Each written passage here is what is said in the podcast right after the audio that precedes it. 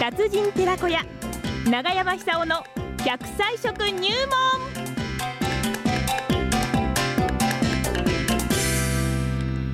さあお待たせしました。奈良浜出身食文化史研究家長寿食研究家永山久夫さんの登場でございます。今日は何が出てくるでしょ長山 さん も笑ってますいやねう毎日暑いですよ。暑いですね。暑くて暑くて、え地獄で釜でいられてる感じですよね。そうです釜かぶりの系みたいなもんですよこれは。なずいぶん悪いことしたんですね昔。若い頃。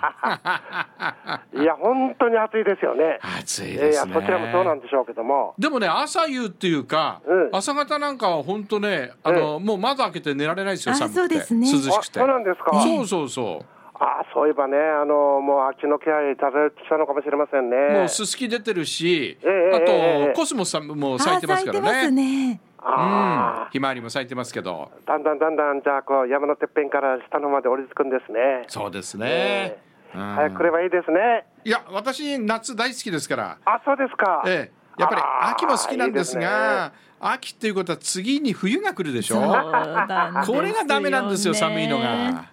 まあ寒いですからね、しかしありがたいですよ、こうあの日本列島みたいにこう四季が明確ですよね。はいはい、はい。どんなに暑い、あるいは寒いと言っても、ええ3か月間我慢すれば次の季節が来るんですよ。そうか。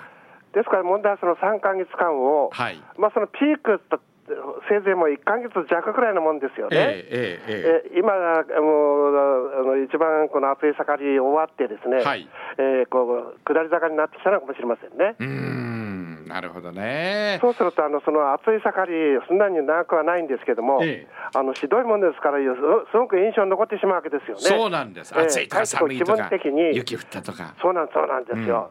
気分的にこの暑さに負けてしまうみたいなね。えで、こういう時昔から日本人は、梅干しを食べてきたんですよ。お、出た梅干し。梅干し当たり前のような梅干し。そうですそうですはい。で、梅干しはいろんな成分含まれてるんですけども、うんあのー実はこの暑いと汗かきますよね。えで、まあ、空気でも、あのー体の中から水分が抜けていくんですけども、あの塩分が少なくなってしまうと思うんですよ。うん。まあ、塩分っていうのは血圧高くなったりするから、あのまあ、健康ではあのよよくない、取りすぎるとよくないんですけども、ん少ないとまたこれ問題なんですよね。はあで、今は多分少ない状態になってると思うんですよ。なるほど。汗かいてますから。汗かきますからね。だって、あのー裸になって走り回ってるでしょ、うん。と背中の汗がいつの間にかなくなってるでしょ、はい。と白く結晶してんですよね。そうそうそうそう。そうそう体に塩分、うんまあ、抜けちゃってるわけでしょ塩が出てますよ体にね。そうなんですよ、うん塩を含んです。はい。でそのくらい暑いわけですから、はい実はこの意識してですね塩分供給を昔の人はちゃんとしてきたんですね。なるほど。それもダイレクトにあの梅干しああの塩を舐めるというような乱暴なことはしないでですね、はい梅ぼ梅梅干しを通して取ってきたんですよ。うんうん。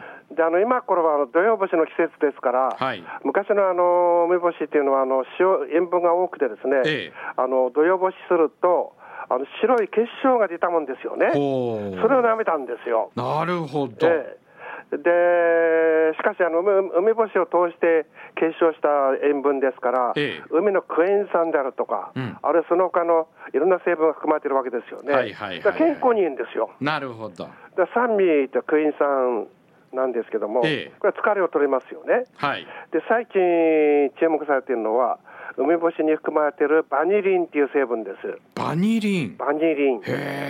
これはあの人間のですね脂肪細胞を燃焼して小さくする働きで最近注目されてますよね、はいはい。だからダイエット効果も高いわけですよ、えですからそうやってですねあの取りすぎはもちろんあの塩分過剰になってしまいますから、はい健康に良くないんですけども上手にとってですねあのー夏は暑いので水分余計取ってしまうんですよそうすると水ぶくれになってしまう可能性もあるえ。なるほど。でそういうことを防ぐためにも、梅干し1日1つか2つくらい食べた方がいいんではないかとなるほど。思いますなね。食べ過ぎやっぱりダメなんですよね。塩分取りすぎになっちゃいますからうんうんうんうんね、しかし2つくらいまでは大丈夫だと言われてます。なるほど。ですから、そんな心配しないで、ですね梅干しの健康プラス効果をお上手に生かして、秋まで待とうと、ホトトギス、ここで 大丈夫ですか？少しおかしいですねお。かしいですね。暑さでちょっとあ大丈夫ですか？これあの家康のあの格言なんですけども、ほあの信長は中根あのおとときを持ってきて、う。うん。その中根をおとときになって、何の役にも立たないんだ、殺してしまいというわけですよね。ねえ、なえな中唾ね。そうそうそうそう殺してしまえホトトギス。うん。で秀吉はあのだったら贅沢にこういさでもやって、うん金使って、ね、泣かせてやろうっていうわけですけども、うんうん家康はこう一歩引いてですね、うん待とうと、泣くまで、えー気分出してこう泣くまでですね、ま、待とうと、そういう優しさを見せたっていう、うんうんうんそういう格言ですよね。なるほどえ。なるほど。そういうことから言ってですね、はいあの梅干しというのは非常にこう健康効果が高いと。はい。であのバンジリンっていうのはあのダイエット効果高いんですけども、ええ今度あの梅干しをか加熱しますとですねほ焼くって意味ですけども、ええ。ムメフラールという成分が浮いて。このムメフラールっていうのはあの血液の循環を良くする働きで、はい。これあの薬にもなってます。はい。はい。ですからそそういう薬なんか飲まなくてもあの梅干し自体に含まれてるわけですから、ええええ上手に食べることによってですね、はいえー健康効果が高くなるうと。さらにですね、はい。またまたあるんですよ。あえな何が？あれがあるんです。はい。あのピロリ菌ってあるでしょ？えピロリ菌、うんなんかお腹の中の、まあ。腸に入ってるとかなんこれだあの胃がん。の原因になると言われてますよね。はい。まあ、日本人のあの特にあの昔、えー井戸の水を飲むような習慣を持っていた人というのは、ほとんどピロリ菌持ってんではないかと言われてます。私もありましたよ、ピロリ菌。はい。はい私は。子供の頃も井戸水ばっかり飲んでましたから、はい。木戸川に行ってあの水も飲んだりしてましたから、えまあ、あの簡単に駆除できるから全然心配ないんですけども、はい放置すると胃がんになる可能性高いですえよね。はあ。非常に危険なんですよ。ええええ特にあのええ昭和生まれ、あるいはその以降でも、あの井戸水、まあ、まあ、飲む人いないと思いますけども、はいまあ、そういうわけで、あの胃がんの原因となるピロリ菌を駆除する働きも強いと。うーん。でそう考えるとですね、梅干しは昔からあの健康効果が高い、えー食べ物だと言われてきたんですけども、はい非常にこう科学的にこう根拠があることだったんですね。そうなんですね。えええーんですからあの、私はこれからあの梅干しじいさんになろうと思ってます。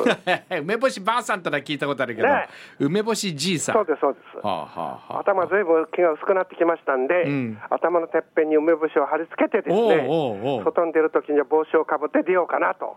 はあ、そうだ。あのーそうですよ、あのーものすごい太陽の熱が頭から降り注いでくるわけですから、うんうんこれをこう反射させてしまおうと、なるほど。太陽電池みたいなもんです。ああ、なるほどね。自家発電ってやつですね。